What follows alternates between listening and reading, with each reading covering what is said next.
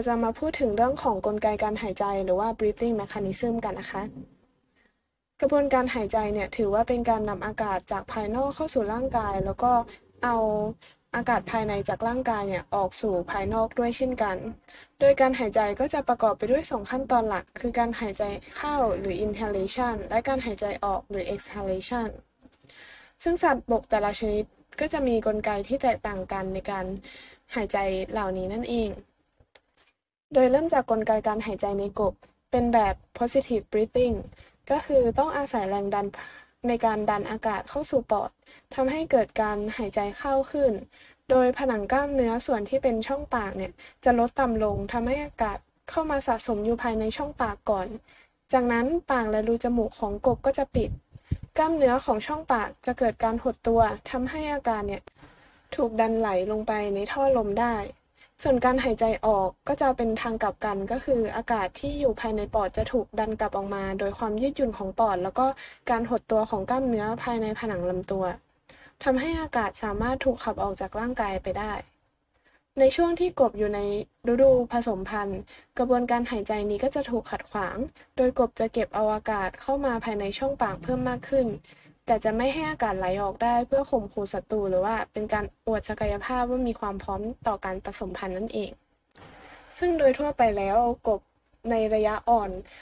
พอเป็นตัวอ่อนเนี่ยมันจะใช้กิลหรือว่าเหงือกในการแลกเปลี่ยนแก๊ส เพราะว่ามันอาศัยอยู่ในน้ำพอโตขึ้นมากลายเป็นตัวเต็มวัยก็จะใช้ปอดกับผิวหนัง ซึ่งระบบ positive pressure ที่ได้พูดถึงเนี่ยก็จะเกี่ยวข้องกับปอด ในขณะที่ผิวหนังก็จะ ใช้เป็นพื้นผิวในการแลกเปลี่ยนแก๊ส เช่นเดียวกัน ดังนั้นกบก็จะต้องอาศัยอยู่ใน environment หรือว่าสิ่งแวดล้อมที่มีความชื้นสูง แล้วก็มีการหลั่งมิวคัสหรือว่าเมือกเนี่ยออกมาเคลือบผิวของมัน เพื่อรักษาความชื้นของผิวหนังเอาไว้ได้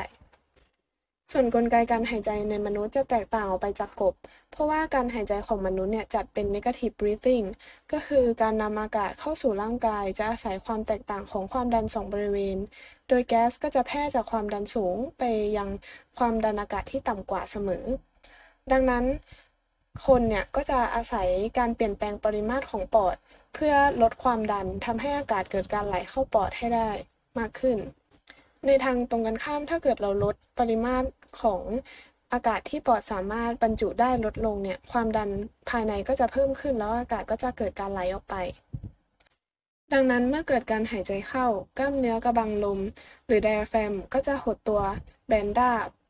รวมถึงการหดตัวของกล้ามเนื้อยึดซี่โครงแถบนอก หรือว่า external intercostal muscle ก็จะทำหน้าที่ในการยกกระดูกซี่โครงเนี่ยให้สูงขึ้น มาทางด้านหน้ามากขึ้น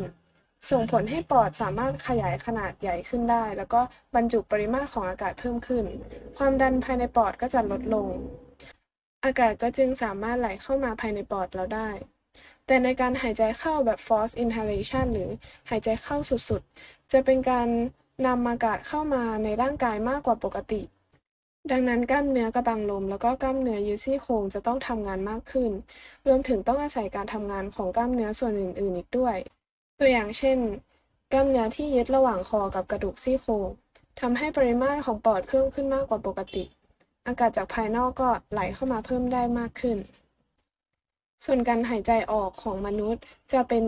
เกิดขึ้นในทางตรงกันข้ามกับการหายใจเข้า โดยกล้ามเนื้อกระบังลมเนี่ยจะคลายตัวทำให้มีลักษณะรูปร่างโค้งขึ้น รวมถึงกล้ามเนื้อยูซี่โครงแถบนอกก็จะเกิดการคลายตัว ส่งผลให้ปริมาตรปอดลดลง ความดันภายในปอดก็จะสูงกว่าภายนอก ดังนั้นอากาศจากภายในปอดก็จะไหลออกสู่ภายนอกร่างกายได้สำหรับการหายใจออกแบบ forced exhalation คือ หายใจออกมากกว่าปกติ จะอาศัยการหดตัวของกล้ามเนื้อยืดซี่โครงแถบในหรือ internal intercostal muscle ทำให้ซี่โครงเลื่อนลงมามากกว่าปกติ แล้วก็ปริมาตรในช่องอกลดลง พอปริมาตรของปอดลดลงไปด้วยก็จะทำให้ความดันของปอดสูงขึ้นมากกว่าปกติ นอกจากนี้การหายใจออกแบบ forced expiration ก็อาจจะอาศัยการหดตัวของกล้ามเนื้ออื่นๆ อีกด้วย อย่างเช่น กล้ามเนื้อหน้าท้อง ส่งผลให้ความดันภายในช่องท้องเพิ่มมากขึ้น แล้วก็อากาศไหลออกจากปอดได้มากขึ้นนั่นเอง โดยกล้ามเนื้อกระบังลมจะถูกควบคุมด้วยเส้นประสาท phrenic nerve ซึ่งถือว่าเป็นแขนงต่อมาจากเส้นประสาทสมองคู่ที่ 10 หรือว่า vagus nerve ความผิดปกติที่ส่งผลต่อกล้ามเนื้อกระบังลมทำให้มันไม่สามารถทำงานได้ ก็จะส่งผลต่อระบบหายใจให้เกิดความล้มเหลวได้ในที่สุด อย่างเช่น สารพิษซารินเป็นต้น ส่งผลให้เกิดการส่งกระแสประสาทบริเวณไซแนปเนี่ยเกิดความผิดปกติ กล้ามเนื้อก็จะเกิดการหดเกร็งเมื่อร่างกายได้รับสารพิษ ก็จะทำให้กล้ามเนื้อกระบังลมไม่สามารถทำงานได้ ระบบหายใจล้มเหลวและเสียชีวิตได้ในที่สุด ส่วนนกลไกการหายใจในนก เป็นกระบวนการที่มีประสิทธิภาพ แล้วก็มีความซับซ้อนสูงกว่าสัตว์อื่น ๆ เพราะว่าถือว่าเป็นระบบสำคัญในการทำให้มันสามารถบินได้ เนื่องว่านกเนี่ยเป็นสัตว์ที่ต้องการพลังงานสูงมาก ดังนั้นมันจึงจำเป็นที่จะต้องใช้ออกซิเจนปริมาณมากในการสร้างพลังงานให้กับมัน นกยังมีถุงลมหรือว่าแอร์แซกทำหน้าที่ในการเก็บอากาศสำรอง ไว้ใช้สำหรับการบิน โดยทั่วไปนกก็จะมีถุงลมประมาณ 8-9 อัน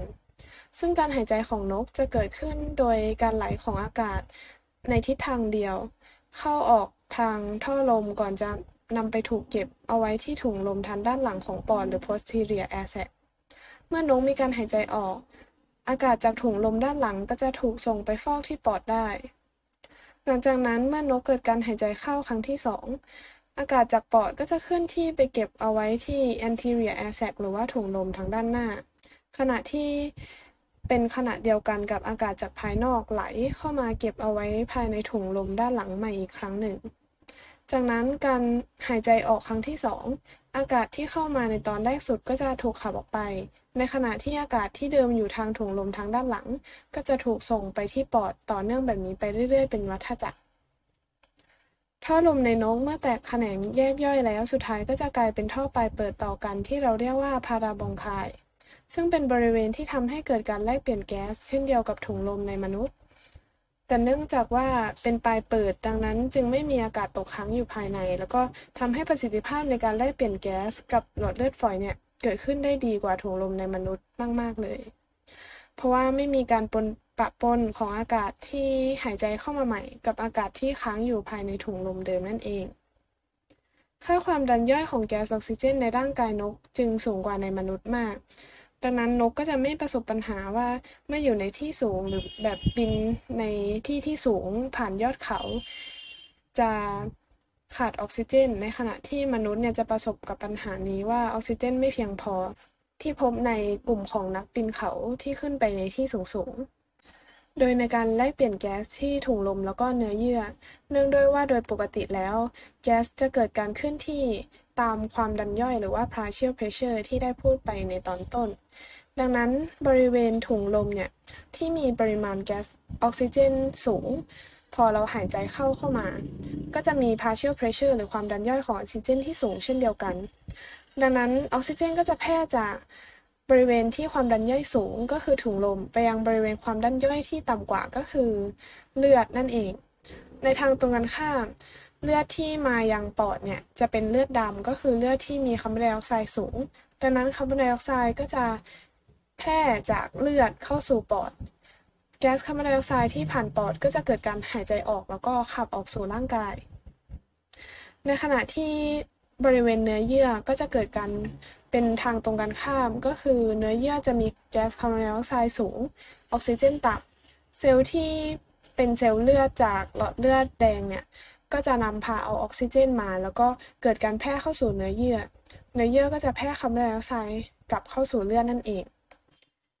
ต่อมาเราจะมาพูดถึงเรื่องของการลำเลียงแก๊สหรือว่า gas transport การลำเลียงแก๊สออกซิเจน กับคาร์บอนไดออกไซด์ก็จะแตกต่างกัน โดยเริ่มจากการลำเลียงแก๊สออกซิเจน จะลำเลียงผ่านรงควัตถุที่เรียกว่าฮีโมโกลบิน อยู่ในเซลล์เม็ดเลือดแดง หรือว่าไมโอโกลบินในเซลล์กล้ามเนื้อ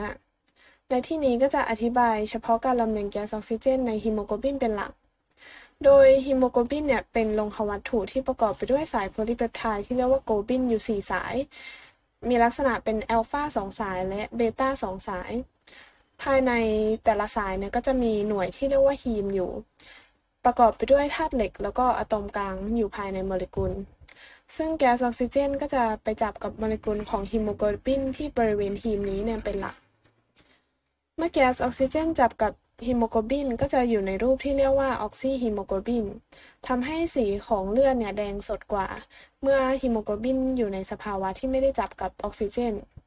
แรงยึดเหนี่ยวระหว่างโมเลกุลของแก๊สออกซิเจน กับฮีโมโกลบินก็เป็นพันธะที่ค่อนข้างอ่อน ดังนั้นทำให้ฮีโมโกลบินก็สามารถปล่อยออกซิเจน ออกไปได้เช่นกัน ไม่ได้สร้างพันธะอย่างสมบูรณ์ ปริมาณของแก๊สออกซิเจนทั้งหมดที่ฮีโมโกลบินสามารถลำเลียงได้ก็จะเรียกว่าออกซิเจน carrying capacity แต่ในความเป็นจริงปริมาณออกซิเจน ที่จับกับฮีโมโกลบินได้เนี่ยมีค่าน้อยกว่าตัวออกซิเจน carrying capacity ซึ่งค่าสัดส่วนของปริมาณแก๊สออกซิเจน ที่ลำเลียงได้จริง ต่อตัว carrying capacity ตัวนี้เนี่ย เราก็จะเรียกว่าร้อยละการอิ่มตัวของแก๊สออกซิเจน หรือว่า percent oxygen saturation นั่นเอง ค่าร้อยละการอิ่มตัวของออกซิเจนนี้ มันก็จะแปรผันตรงกับค่าความดันย่อยของแก๊สออกซิเจน ก็คือบริเวณถุงลมที่มีค่าความดันย่อยออกซิเจนสูงสุดฮีโมโกลบินก็จะมีการอิ่มตัวของออกซิเจนสูงสุดด้วยเช่นกัน ซึ่งปัจจัยหนึ่งที่มีส่งผลต่อร้อยละการอิ่มตัวของแก๊สออกซิเจนในฮีโมโกลบิน ก็คือปริมาณของแก๊สคาร์บอนไดออกไซด์ โดยถ้าร่างกายเนี่ยมีการออกกำลังกายหรือว่าทำกิจกรรมต่างๆ ที่สูง ก็จะทำให้แก๊สคาร์บอนไดออกไซด์ละลายในพลาสมาเพิ่มขึ้น เกิดกรดคาร์บอนิกมากขึ้น เลือดก็มี pH ค่าที่เป็นกรด pH ลดลง ส่งผลให้ความดันย่อยเดียวกันเมื่อเลือดมีสภาวะเป็นกรดมากขึ้นเนี่ยออกซิฮีโมโกลบินจะสามารถปลดปล่อยออกซิเจนออกมาได้ดีกว่าเมื่อสภาวะที่ pH ปกติ ทั้งนี้เพื่อเพิ่ม ให้เนื้อเยื่อต่างๆ ได้รับแก๊สออกซิเจน เพียงพอต่อการทำงานที่มากขึ้นนั่นเอง โดยถ้าเกิดว่าเราดูตามกราฟที่แสดงค่าความอิ่มตัวของออกซิเจน ที่จับกับฮีโมโกลบิน ก็จะพบว่าเส้นกราฟของเลือดที่เป็นกรดเนี่ยจะเกิดการเลื่อนมาทางขวามากขึ้น ก็คืออัตราการจับของออกซิเจนของฮีโมโกลบิน จะมีอัตราที่ลดลงนั่นเอง เราก็เรียกปรากฏการณ์นี้ว่า Bohr effect ซึ่งนอกจากความเป็นกรดที่เกิดขึ้นจากแก๊สคาร์บอนไดออกไซด์แล้วกรดแลคติกที่เพิ่มขึ้นจากการหายใจแบบไม่ใช้ออกซิเจนในเซลล์กล้ามเนื้อเองเนี่ยก็มีผลต่อการเกิด Bohr effect เช่นเดียวกัน ซึ่งการเปลี่ยนแปลงของ pH แล้วการเปลี่ยนแปลงของกราฟเอ่อความอิ่มตัวของออกซิเจนที่จับกับฮีโมโกลบินเนี่ยก็เกิดขึ้นในลักษณะที่ใกล้เคียงกันเมื่ออุณหภูมิสูงขึ้น โดยถ้าอุณหภูมิร่างกายสูงขึ้น ออกซิเจนก็จะจับกับฮีโมโกลบินได้น้อยลงทำให้ออกซิเจนเกิดการปล่อยให้กับทิชชูหรือเนื้อเยื่อเนี่ยได้เพิ่มมากขึ้น ในขณะที่ถ้าอุณหภูมิต่ำลงก็ในทางตรงกันข้าม จะมีอัตราการจับของออกซิเจนกับฮีโมโกลบินที่สูงขึ้นนั่นเอง ซึ่งนอกเหนือจากที่ฮีโมโกลบินสามารถจับกับแก๊สออกซิเจนได้แล้ว มันก็ยังสามารถจับกับแก๊สคาร์บอนมอนอกไซด์ แล้วก็จับได้ดีกว่าออกซิเจนอีกด้วย โดยฮีโมโกลบินที่รวมกับแก๊สคาร์บอนมอนอกไซด์แล้วก็จะเรียกว่า carboxyhemoglobin ดังนั้นจึงเป็นอันตรายอย่างมากถ้าเกิดเราอยู่ในสภาวะที่มีแก๊สคาร์บอนมอนอกไซด์สูง เพราะว่าฮีโมโกลบินมันก็จะไปแย่งจับกับคาร์บอนมอนอกไซด์แทนที่จะเป็นออกซิเจน แล้วร่างกายเราก็จะขาดแก๊สออกซิเจนไปนั่นเอง ส่วนในการลำเลียงของแก๊สคาร์บอนไดออกไซด์ ส่วนใหญ่จะลำเลียงผ่านทางการละลายในพลาสมาเป็นหลัก ส่วนน้อยที่จะขนส่งไปทางฮีโมโกลบิน โดยแก๊สคาร์บอนไดออกไซด์จะรวมกับน้ำกลายเป็นกรดที่เรียกว่ากรดคาร์บอนิก ในเซลล์เม็ดเลือดแดง ซึ่งการรวมตัวของแก๊สคาร์บอนไดออกไซด์กับน้ำนี้ก็จะถูกกระตุ้นโดยเอนไซม์ carbonic anhydrase แต่เนื่องว่ากรดคาร์บอนิกไม่เสถียรจึงเกิดการแตกตัวกลายเป็นโปรตอนหรือว่าไฮโดรเจนไอออนกับไฮโดรเจนคาร์บอเนต ไฮโดรเจนไอออนเนี่ยทำให้สารละลายกลายเป็นกรดดังนั้นมันก็จะไปรวมกับฮีโมโกลบินที่ทำหน้าที่เป็นบัฟเฟอร์ขณะที่ไฮโดรเจนคาร์บอเนตจะถูกส่งออกนอกเซลล์เม็ดเลือดแดง แลกกับการนำคลอไรด์ไอออนเข้ามาแทน เรียกการลำเลียงแบบนี้ว่า chloride shift หรือว่า Hamburger shiftเมื่อไฮโดรเจนคาร์บอเนตลำเลียงออกไป มาถึงบริเวณที่ถุงลมไฮโดรเจนคาร์บอเนตก็จะรวมกับไฮโดรเจนไอออนอีกรอบหนึ่ง กลายเป็นกรดคาร์บอนิกก่อนแตกตัวกลายเป็นน้ำและแก๊สคาร์บอนไดออกไซด์ส่งให้แก๊สคาร์บอนไดออกไซด์แพร่ไปยังถุงลมเพื่อขับออกนอกร่างกายต่อไป โดยในกระบวนการควบคุมการหายใจหรือ control of breathing เกิดขึ้นได้โดยการควบคุมของระบบประสาท เราเรียกกลุ่มของเซลล์ประสาทที่ควบคุมการหายใจนี้ว่า breathing control region หรือ respiratory center ซึ่งอยู่บริเวณก้านสมองหรือว่า brainstem ของสมองส่วน medulla oblongata และสมองส่วนของพรโดยสมองส่วนของ medulla จะควบคุมจังหวะการหายใจเข้าออก ในขณะที่พรเนี่ยจะควบคุมการเปลี่ยนแปลงของการหายใจเข้าเป็นหายใจออก ให้เกิดขึ้นได้อย่างปกติ การควบคุมนี้จัดเป็นการควบคุมภายนอกอำนาจจิตใจ ปัจจัยหลักที่สำคัญในการควบคุมการหายใจของมนุษย์ก็คือค่า pH ที่เป็นกรดของเลือด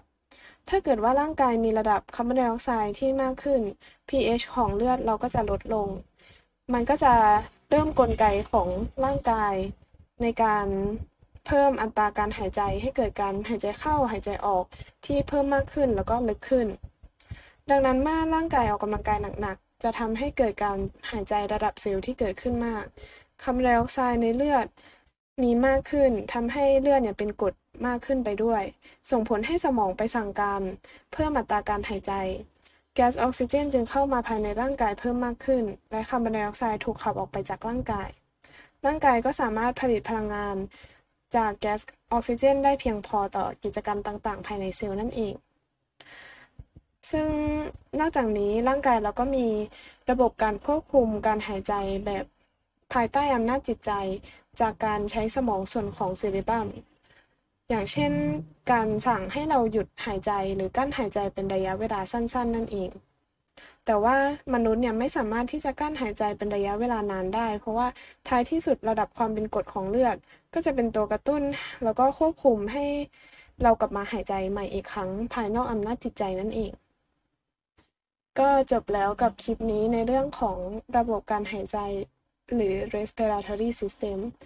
ก็ขอบคุณเพื่อนๆที่ตั้งใจรับฟังกันนะคะ แล้วพบกันใหม่ในคลิปหน้า สวัสดีค่ะ